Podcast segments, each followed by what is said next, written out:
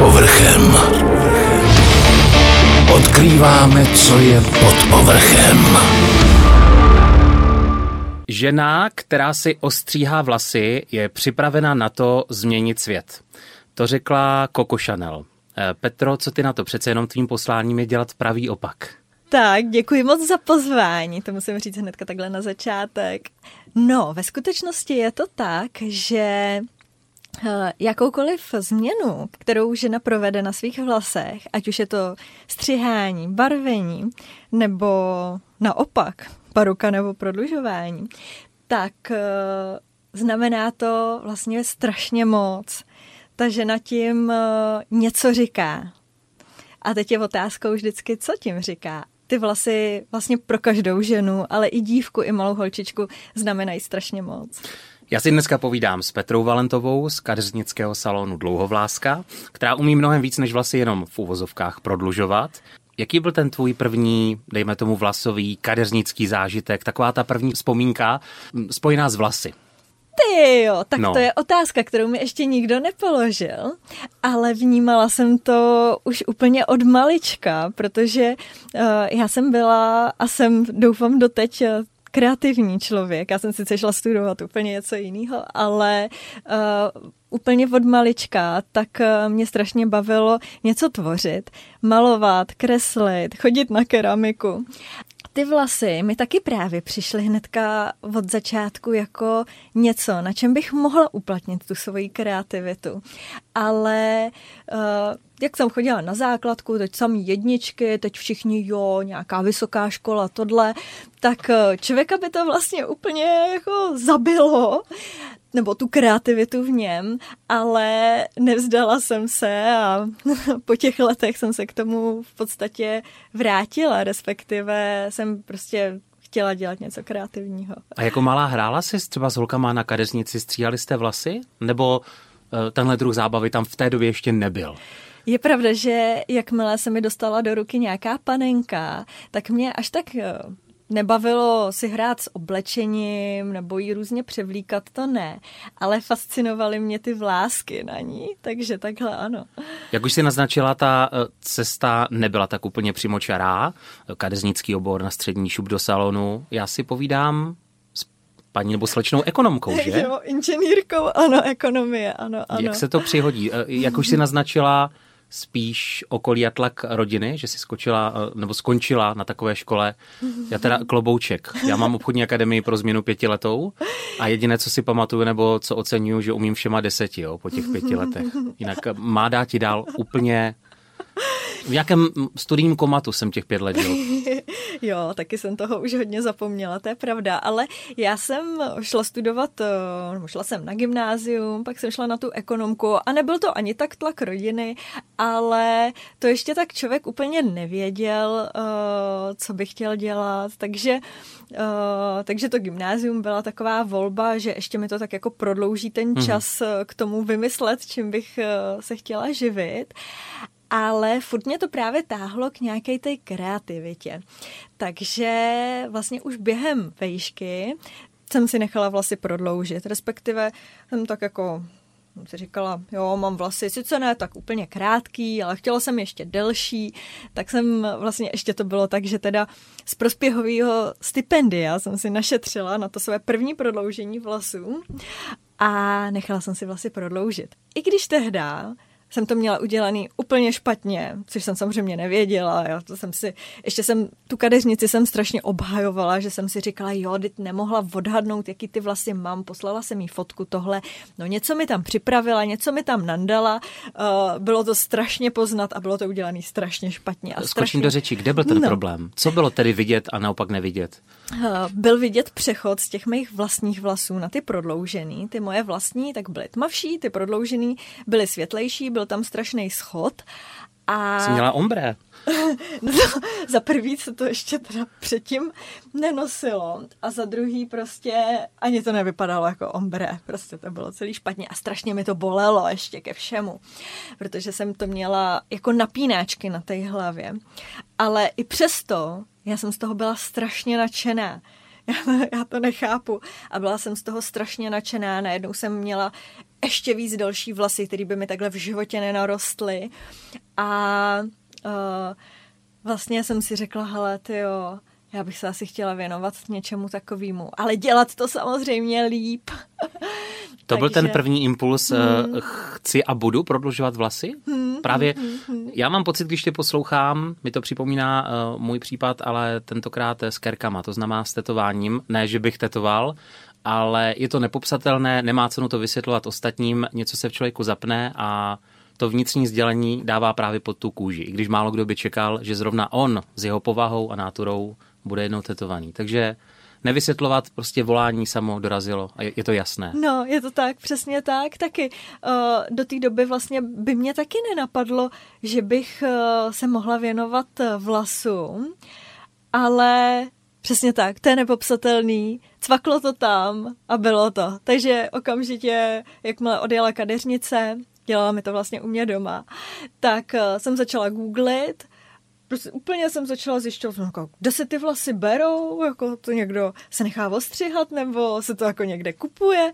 No takže jsem úplně takhle od začátku začala googlit a samozřejmě zjistila jsem, že by bylo fajn teda, abych byla ještě k tomu i kadeřnice, hmm. takže jsem začala chodit i na rekvalifikační kurz, půlroční, ale docela intenzivní, kde vlastně jsem se naučila veškerou teorii vůbec k té chemii třeba, ale samozřejmě i praxi, takže vlastně vlastně v něčem takovým jako učňovský kadeřnictví, tak ehm, vlastně tam chodili lidi se nechat ostřihat, obarvit a takhle jsem se to naučila. Kolik bylo v době, kdy si tuto řekněme, dráhu odstartovala salonu. V té době velká konkurence a kvalitní konkurence tvoje první zkušenost mm-hmm. pravděpodobně asi kvalitní nebyla, no, zpětně. No, právě že ne, ještě v té době, což je 12 let zpátky, tak eh, to prodlužování vlasů nebylo tak běžný, nebylo vlastně vůbec běžný.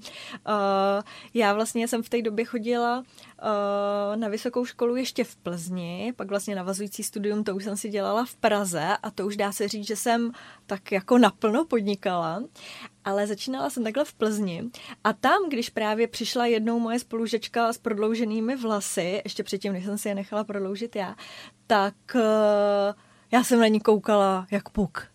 Já jsem, ne, nechápala jsem, fascinovalo mě to a vlastně vůbec mi nebylo jasný, jestli na tom musela na tom být v Praze, teď jako ani tady v Praze nebylo tolik salonů, který by se tomu věnovali, takže uh, co se týče té tý konkurence, tak asi nebyla teda taková, no v podstatě nedělal to skoro nikdo, no.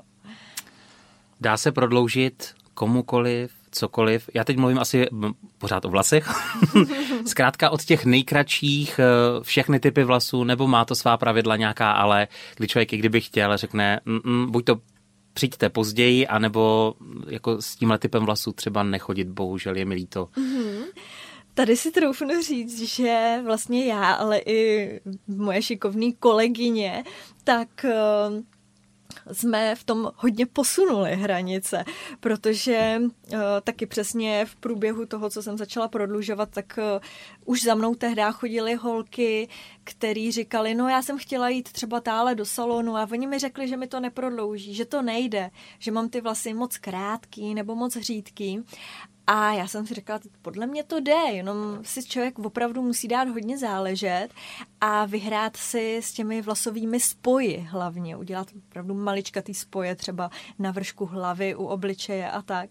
Takže uh, vlastně pak už uh, k nám do salonu chodily holčiny v podstatě s ježkem a prodloužili jsme to. A bylo to hezký a ne, nebylo to poznat. Počkej, regulární ježek opravdu? Nebo už jako, jako už delší, ale krátký no, odrost, jo? Muselo to být vždycky tak dlouhý, aby se tam ty spojíky, byť malinkatý spojíky, ale aby se trošku zakryly. Takže prodlužovali jsme opravdu hodně, hodně krátký vlasy. Hodně krátký. Já, by, já už to nazývám prostě tím ješkem, no. Logická otázka, navíc mi teď krásně nahrála. Jak se to tady dělá? Přišívá se, lepí se, svařuje se, přidělává. Aktuálně, aktuálně to 21. století funguje jak? Protože mám pocit, i tam byl posun v rámci toho přidělávání hmm, vlasu k vlasu. Hmm, hmm, hmm. Co se používá? No, jo, trochu tam určitě ten posun je. A uh, třeba co se týče těch krátkovlasých uh, klientek, tak uh, tam bych doporučila Říká se tomu keratinové spoje, je to vlastně takový spojovací materiál, který z pravidla teplem vlastně se vlastně spojuje ten prodloužený vlas s tím eh, vlastním. Zní to zdravě. A no, keratin je vlastně tělu vlastní. Je to vlastně opravdu materiál, který uh, ty vlasy obsahují, takže je to vlastně na takové při, přírodní bázi. A uh, vlastně pramínky cizích vlasů se vlastně prostřednictvím toho keratinu uh, v podstatě přitavují nebo lepí na pramínky vlastních vlasů. Používáš výraz vlasy. Opravdu aktuální matroš, tedy materiál oficiální, už jsou jen na pouze vlasy, nebo stále se dá pracovat ještě, řekněme, po našem umělinou? Něčím syntetickým a tak dále. Ty o prodlužování vlasů si nedovedu představit s umělými vlasy, protože to si myslím, že... To jsi mě vyvedla somilo teď. No, že když by si holčina nechala nasadit eh, umělý vlasy a pak eh, to umila jednou, dvakrát, třikrát, tak eh, že by se jí to strašně zadredovalo, zacuchalo. Že na tom mytí ty umělé vlasy opravdu nejsou stvořený, nebo co pa na mytí, ale ještě i na uh, žehlení, kulmování, na jakoukoliv tepelnou úpravu, uh, i na to fénování tak uh, s umělými vlasy si to opravdu nedovedu představit. Takže samozřejmě jsou tady ještě další kategorie různých azijských vlasů, východoevropských vlasů. No ve finále je těch kategorií Trošku jako strašně moc. Obrátila oči v sloup? Ale jako no, něco o kvalitě teď jako bylo v těch právě, očích? Právě, právě, protože to je uh, taková ošemetná věc, protože třeba azijský vlasy nebo čínský vlasy, tak uh, když si člověk uh, objedná přijde balíček, vytáhne ty vlasy, tak jsou krásný, ale oni jsou potažený silikonem a taky, jakmile to holčina párkrát umeje, tak se ten silikon vymeje a může to taky v té hlavě udělat velikou paseku. Zacuchat se to a jakmile se ty prodloužené vlasy zacuchají s těmi vlastními, tak uh, je to potom problém to rozčesat. Neříkám mi i takovýhle věci děláme, když k nám přijde právě holčina s těmi vlasy třeba odjenut, tak uh, poradíme si se vším, ale uh, pak k nám často chodí holčiny, které se to pak snažili doma rozčesat sami a taky si tam tu paseku udělali, takže u těch azijských vlasů je tohle ohromný riziko. Hlavně to, že fakt na začátku prostě jsou to hezký vlasy, ale řekněme, během třeba mnohdy měsíce. Obnošený svetr. Je to úplně katastrofa. Takže nejlepší jsou přírodní vlasy. Samozřejmě u blondýnek nejde úplně, aby byly přírodní, přírodní, nebarvený, ale když jsou jenom odbarvený z nějakých přírodních, středně hnědých vlasů, tak je to v pohodě. V rámci té délky už si naznačila, že alespoň u vás v salonu se držíte hesla nic není nemožné. Nicméně sluší výsledek každému, nebo si ochotná někomu dopředu říct v rámci čisté upřímnosti, hele, z toho či onoho důvodu tobě by opravdu slušel kratší střih. Já nevím, mm. ať, už, ať už je to hlava, nebo bavíte se na rovinu s klientkami. Jo, jo, jo, jo. A uh, proč úplně... to chceš prodloužit třeba? Jako v dlouhovlásce zeptáte se i, proč to chceš prodloužit? No, přesně. A jo, to řekla bych, já bych začala v obráceně, no. že kolikrát k nám přijde holčina a chce si nechat ostřihat vlasy a má strach už pomalu ve dveřích, že ji tam vezmeme dohola, že ji tam nic nenecháme, že všechny vlasy musí být naše, tak to tak není. A naopak třeba přesně, když přijde holčina a řekne ještě, jo, ostřihejte mi to na krátko, tak jí říkáme, to nejsem jenom já, ale i kadeřnice, tak jí říkají, ne, vám by to neslušelo, nepřehánějte to, nechte si aspoň to mikádo, my nepotřebujeme tolik vlasů, prostě ostřiháme vám to tak, aby vám to slušelo, aby se vám to líbilo. A uh, stejně tak je to i s tím prodloužením vlasů, že přijde holčina a řekne, jo, já to chci až na zadek. A my řekneme, ty jo, ale už je to teda takový nepraktický, nemáte třeba tu vlastní hustotu vlasů takovou, aby když bychom to prodloužili až na zadek, aby to vypadalo hezky, dáme dílku na prsa. A nebo i třeba samozřejmě přijdou, už to jsou třeba dámy, který chtí třeba hodně velkou dílku. A mě třeba k té dámě opravdu sedí bohatě dílka třeba jenom na ty ramena nebo nad prsa. Takže nebojíme se přesně říct, hleďte, slušelo by vám tohle. A ať už je to i prostě prodlužování vlasů, ať už je to uh, střihání, anebo v podstatě i ta paruka taky Peťo, co muži? chlapi, když mají rozmarnou, může přijít k vám a prodloužit, teda, pardon, poprosit o prodloužení, takhle? Mm-hmm. Jak to, co muští klienti v dlouhovlásce? Byli někdy? Jo, jo, jo, taky, taky, taky. A výsledek? No, no, no. A výsledek pěkný, no.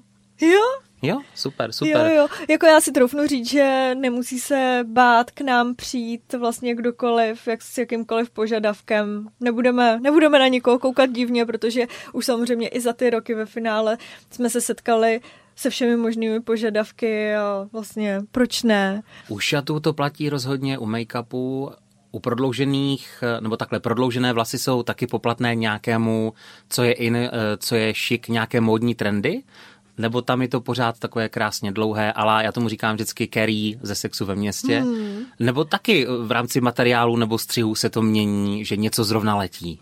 Jo, taky, taky, jak už jsme právě naznačili zrovna třeba to ombré, tak eh, v té době, kdy já jsem si nechala ty vlasy prodloužit a bylo to špatně, tak uh, asi bych to ani nenazvala ombréčkem, ale v podstatě v té době se to ještě ani nenosilo. Takže eh, samozřejmě teďko tak eh, bych řekla, že frčí taková, bych řekla, přirozená baleáž, že to je trošičku, asi bych to nenazvala úplně ombré, protože to je takovej, že tam je větší schod mezi tou tmavou částí mm-hmm. a světlou, ale nazvala bych to spíš takovou baleáží, kdy tam třeba není takový rozdíl. Je ten vršek tmavší, ten eh, spodek světlejší, ale je tam takový přirozený přechod, hodně se třeba pracuje s konturováním okolo obličeje, že vlastně okolo obličeje jsou ty pramínky světlejší a s tím už si vyhrajeme, ať už co se týče toho prodlužování vlasů, nebo samozřejmě i barvičkou, jenom to tam tak hezky doladíme, takže to bych řekla, že je asi taková klasika, ale uh, samozřejmě uh, třeba nějaké divočejší barvy, jako fialová, modrá, klidně zelená, tak... Uh... Ty už jsou hotové, to znamená, dáma si ukáže tohleto, nebo se to potom upraví, obarví na ní, když už jsou ty vlasy prodloužené? Tam je ideální, když eh, třeba holčina přinese nějaký obrázek nebo ukáže nám třeba uh, nějaký obrázky, který má stažený mm-hmm. a my doladíme představu, anebo třeba ukáže, já nevím, pět obrázků, řekne, ale nechám to na vás a ty vlásky pak připravuju na míru. Takže z pravidla u těch barviček tak vezmu čistě blondětý vlasy, a teď v podstatě přesně, to je ta moje kreativita, tak si Doslova tam... handmade. No, tak si tam na tom tak jako začnu malovat a tvořit eh, ty barvičky a přesně to může přecházet z fialový přes modrou, třeba do světle zelený a takhle si to vlastně připravím na stole a zároveň vlastně kadeřnice tak obarví i slečnu, třeba pokud má krátký vlasy, tak třeba jenom vezme, řekněme, fialovou barvu, obarví vlasy na fialovo a vlastně na stole se pak připraví takhle to, to, to co se jí tam potom nandá. No a vlastně takhle bych řekla, že je nejideálnější, když, když to vznikne. Ale nechá se to třeba obarvit i přímo na hlavičce, že vlastně nejdřív nasadíme vlasy a pak to barvíme. Ale je, řekla bych, že asi častěji to děláme tak jakoby na tom stole, což zní tak jako zvláštně, ale... Pod povrchem. Jednoho krásného dne jste ale v salonu tuto službu povýšili do vyšších sfér, řeknu to tak. Vlasy nejenom jako ozdoba nebo životní názor, ale tak jako velká pomoc a symbol sebevědomí a nové životní síly. Tak co pak jste to začali vyrábět? Mm-hmm. Začali jsme vyrábět paruky. A ještě o to krásnější je, že i darovat.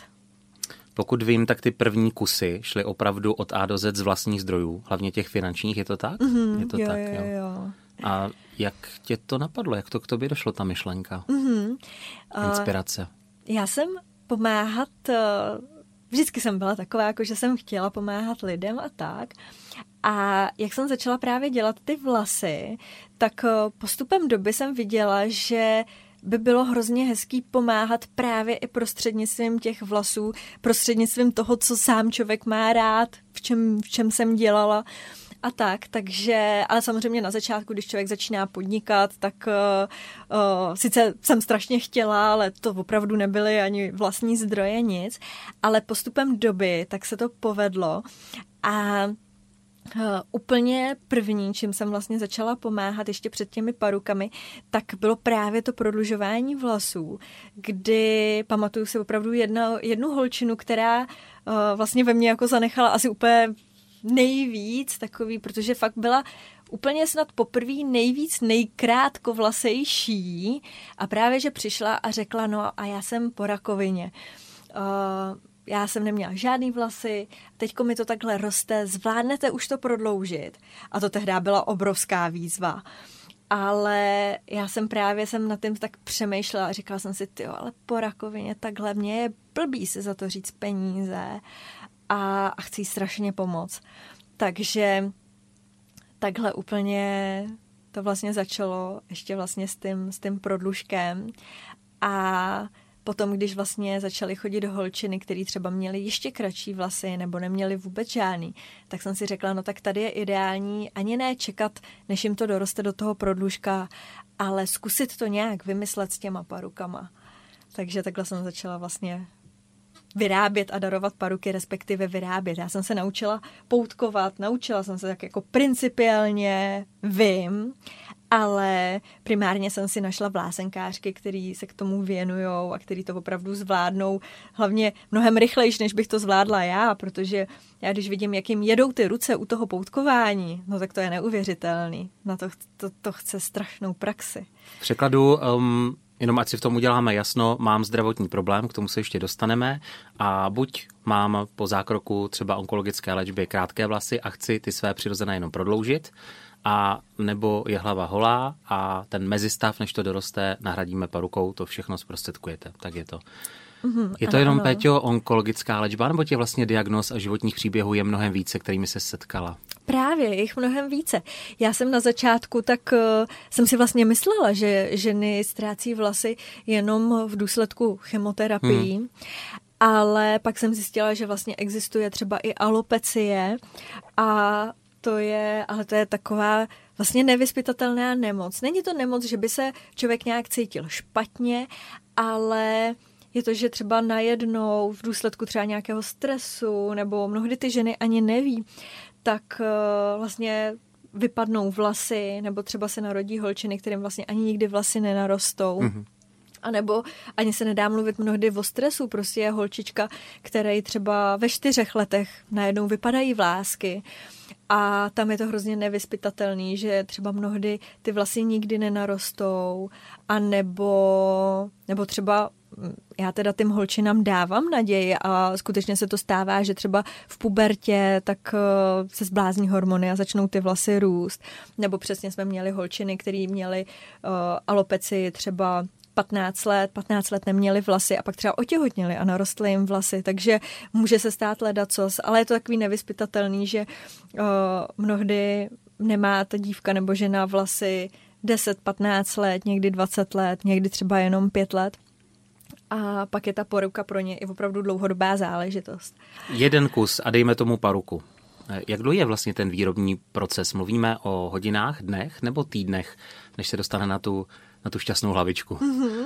Uh, no spíš eh, týdnech až měsících, až tak. protože to poutkování je je to full-time job v podstatě. Na druhou stranu teda chci uklidnit uh, holčiny, které třeba teďko poslouchají a říkají si, jo, to bych měla paruku až třeba... Pů, to už mi doroste do té doby. Roku, mm-hmm. tak uh, mám samozřejmě nějaký i v zásobě, se kterými jsem schopná pomoct hnedka. Ale když je to třeba na míru, tak uh, vlastně ten proces je takový, že uh, přijde holčina, změřím jí hlavičku, vybereme třeba nějaký vlasy nebo aspoň nějaký mustr vybereme, co se jí třeba líbí, jestli přírodní blond nebo nějaká hnědá, cokoliv. A já ty vlásky vlastně vyberu, zkompletuju. Je potřeba vybírat i vlasy od eh, více dárců, protože většinou ten jeden dárce nestačí, většinou je těch vlasů málo a hlavně je potřeba je ještě hodně vyčesat, takže eh, řekněme, že třeba z nějakého ustřiženého 60 gramového culíku je najednou 40 gramů, takže opravdu je potřeba těch vlasů víc od více dárců. A Většinou vybírám primárně z těch přírodních vlasů, nebarvím to nějak a pak to všechno nachystám vlásenkářce. Připravím jí culíky, mnohdy tam píšu i popisek, že třeba který vlasy do spod, který na vršek, který k obličeji, případně jestli už to tam má být třeba nějak prosvětlený, tak taky prostě k tomu napíšu nějakou konkrétní instrukci. Pak co se týče montury, tak taky i s holčinou většinou konzultujeme monturu, to je vlastně ta čepička, na kterou se poutkujou vlasy. My to tady teda nevidíme v podcastu. Já ji vidím já a rovnou jsem... se zeptám, to skočím do řeči no. um, jako člověka, který reaguje hodně na třeba i vyšší teplotu v létě. Jsou to matroše, které, pod kterými se člověk nepotí? Mm-hmm. Je, to, je to, jak to mám říct, přátelské k lidskému tělu? Jo, jo, je to opravdu taková úplně jemňoučká síťka a hlavně ty vlasy, když jsou přírodní a není to žádná umělotina, tak i ty dejchají. Takže holčiny třeba, který předtím nosily nějaký syntetický paruky a teď dostanou tu přírodní, tak to strašně poznají, že najednou se jim ta hlava nepotí a je to mnohem příjemnější. No, takže to, to jsme teda u těch čepiček, to taky právě buď teda s holčinou konzultuju, pokud tím má nějaké zkušenosti, anebo pokud samozřejmě vůbec neví, tak to nechá na mě, takže to už taky s vlásenkářkou vlastně vykomunikuju, případně jaký, jaký typ té monturky. No a uh, vlásenkářka začne vyrábět. A potom, když je to hotový, tak uh, zase uh, se to dostane do ruky mě a já to tak jako hezky nachystám případně třeba, nevím, vytáhnu ještě blond na nějakých pramínkách, poladím si prostě s tou barvičkou, protože kdy, i když mi holčina řekne, jo, já bych to chtěla třeba prosvětlený okolo v obličeje, nebo trošku světlejší konečky, nebo něco, tak eh, vlastně, když na těch parukách jsou takhle přírodní vlasy, tak to není problém. Tak už eh, si s tím vyhraju úplně stejně tak, jako bych si vyhrála na živej klientce takže taky přesně paruku už si uh, posadím na umělou hlavičku, zapíchám tam teda špendlíky a Uh, pak si s tím ještě prostě barevně pohraju, případně s tím účesem, se střihem a tak. Možná to je náhoda, protože pár vzorků si donesla, tak si je prohlížím a hmm prakticky u všech by řekl rovné. Eh, v rámci té náhrady, té paruky existuje nebo je možné dodat i vlny, kudrny, afro třeba, kdyby dáma chtěla, potřebovala, protože ve světě určitě hmm. asi chce dostat s, jako své vlasy, že jo, i když no, náhražku. No, no, no, no. Je možno? Jo, je možný, přesně tak. Uh, střiháme vlnitý vlásky a stejně tak, když někdo má požadavek na vlnitý vlasy, tak uh, tím pádem jsem schopná mu i vyhovět, takže Jo, můžou být uh, vlastně s jakoukoliv vlnkou. Většinou, většinou je požadavek na to, aby ty vlásky byly prostě takový přirozený. Uh, to znamená ne úplně rovný jako hřebíky, ale prostě úplně taková, taková ta přirozená jemná vlnka, že to je takový jako něco mezi tím rovným vlnitým.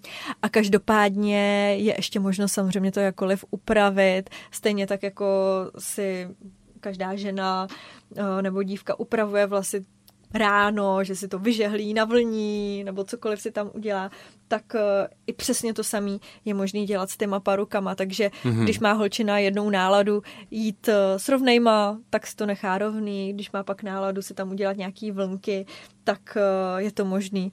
Uh, ty, ty šampony se používají stejné? Hmm, Jo, jo, jo, jo, jo. Na ty přírodní vlasy se nechá používat kosmetika úplně přesně jako, jako na vlastní vlasy. Nicméně, Péťo, člověk asi musí být eh, dobrý psycholog nebo minimálně umět se nacítit na jedince. Vnímáš to podobně? Mm-hmm, mm-hmm, Protože tam určitě mm. doje z toho životního příběhu a člověka třeba dorazí ty emoce, takže je to trošku tenký let, ne? Pohybovat se v tom, i když rozdáváš radost. No, no, no, je to tak, je to tak a uh, já třeba už úplně i primárně si vážím toho, že k nám uh, někdo dorazí a to je jedno, jestli jede k nám uh, jenom přes Prahu, anebo jede přes celou republiku mnohdy. Uh, tak uh, opravdu věnuju každému ten čas, uh, jak jenom potřebuje. Úplně fakt si teď vybavuju holčinu, co na, náma jela z Brna a měla jsem tam na ní ten prostor, což se snažím vždycky při těch konzultacích mít.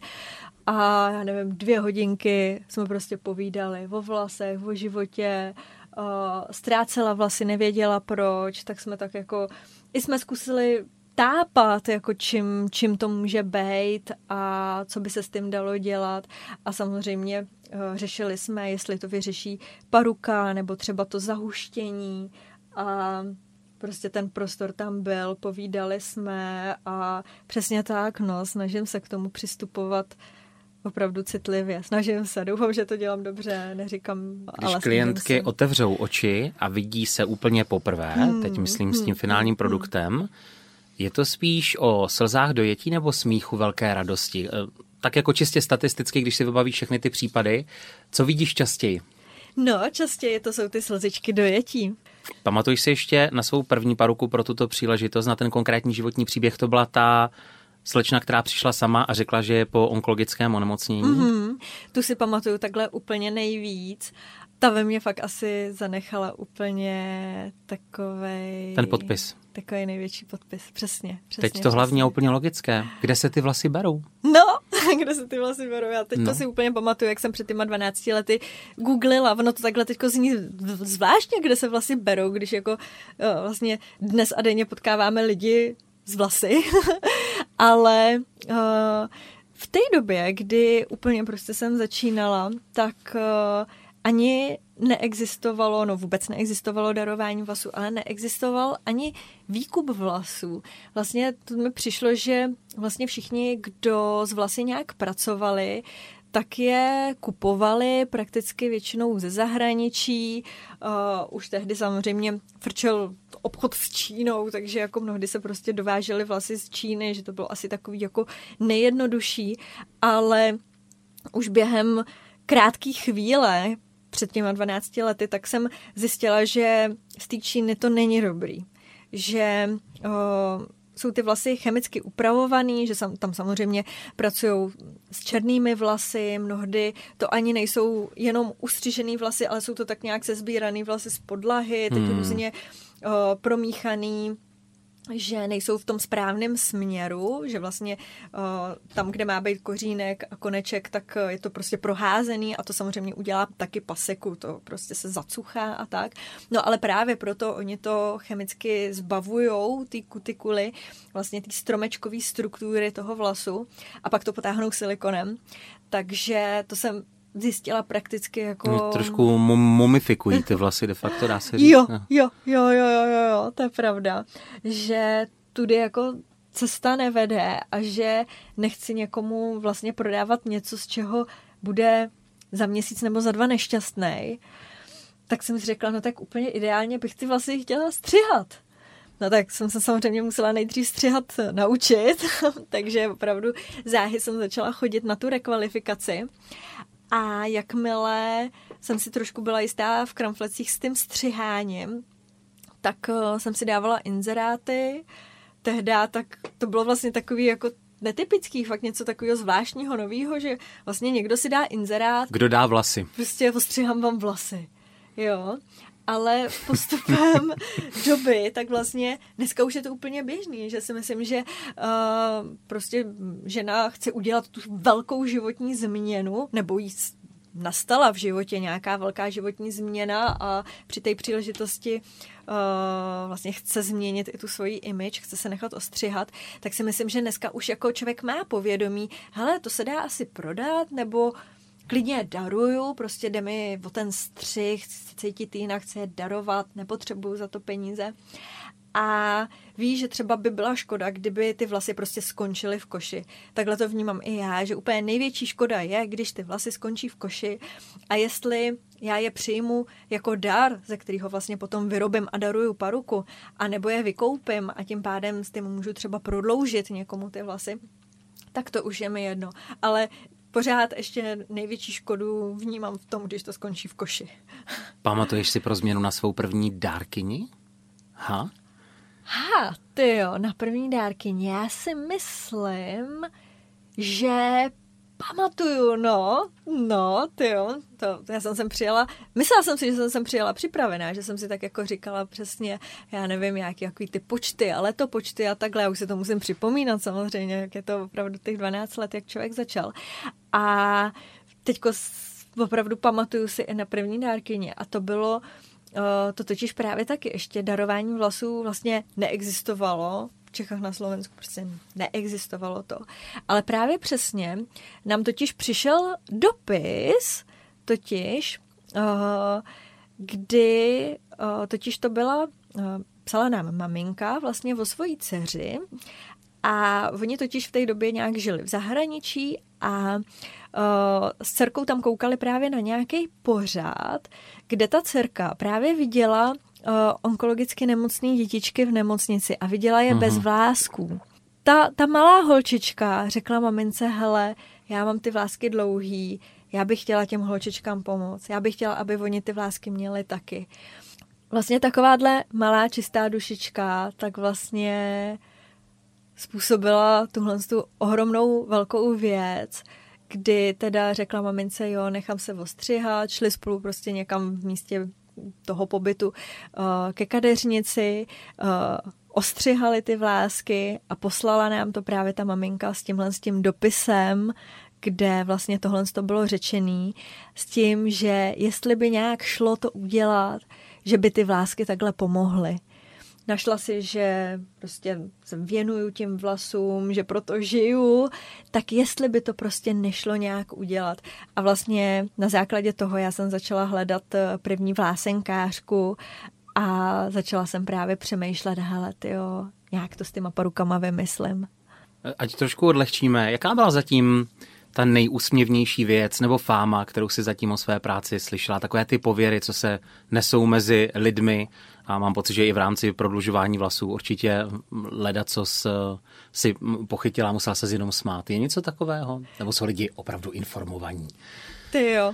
Tak samozřejmě fámy, jak mi většinou teda nepřišly úsměvný, ale byly samozřejmě fámy, že si samozřejmě ty vlasy nechávám a o, daruju vošklivý paruky, přesně jenom nějaký levný o, z Číny nebo z umělých vlasů a tak. A samozřejmě ale proti tomu i jako nebylo jednoduchý se bránit ale já si myslím, že ten čas to ukázal a prověřil a já teď, když tady i ty paruky vidím na tom stole, tak si říkám, kdy nemůže nikdo si myslet, že to je umělý. Samozřejmě, i když na druhou stranu like to asi úplně třeba nemusí hnedka poznat, nebo si řekne, že takhle krásně můžou třeba vypadat umělý vlasy, uh-huh. ale nevypadají.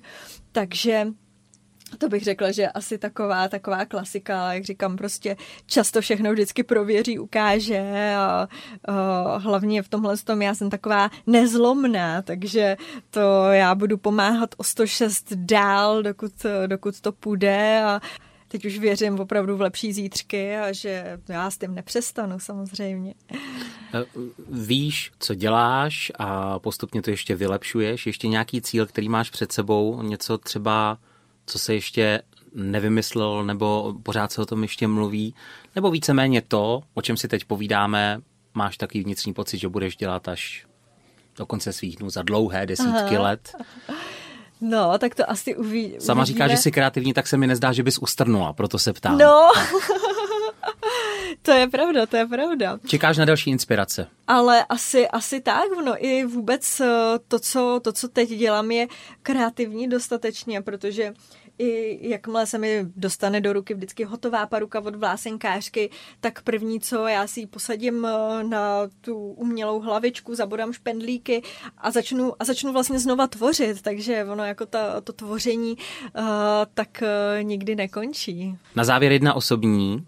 Myslíš jenom tak mezi námi, že jednou vezmeš nůžky a uděláš pomyslný střih i ve svém životě a půjdeš takzvaně na krátko, nebo ty dlouhé vlasy jsou v podstatě tvou životní filozofií a budeš je mít stále. Mm-hmm. Ty své. No, to je hodně těžká otázka. Já nemám problém dělat hm.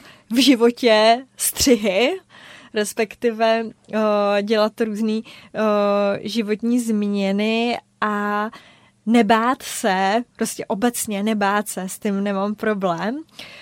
A co se týče sama sebe nakrátko, tak eh, samozřejmě, že kolikrát mi někdo řekl, oh, hele, no, tak se taky nech ostřihat, ne, tady prostě já se mám nechat ostřihat a ty se nenecháš ostřihat, no hodně třeba na uh, rokových festivalech, kde teda taky střiháme, tak uh, tam úplně klasika prostě přijde a no já bych se nechal ostřihat, ale tak se ostříhají taky.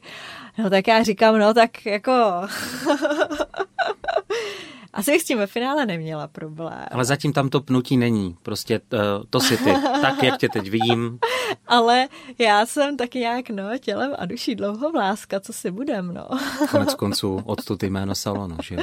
Hmm. S dovolením eh, ještě jedno přísloví, tentokrát čínské, taky jsme hmm. zmínili. Člověk denně upravuje své vlasy, proč ne taky své srdce.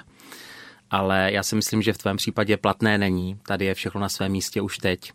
Já moc děkuji za povídání a hezky mi bylo, Peťo. Je, to jsem ráda a já moc děkuji za pozvání, bylo to moc příjemný. Pod povrchem. Odkrýváme, co je pod povrchem.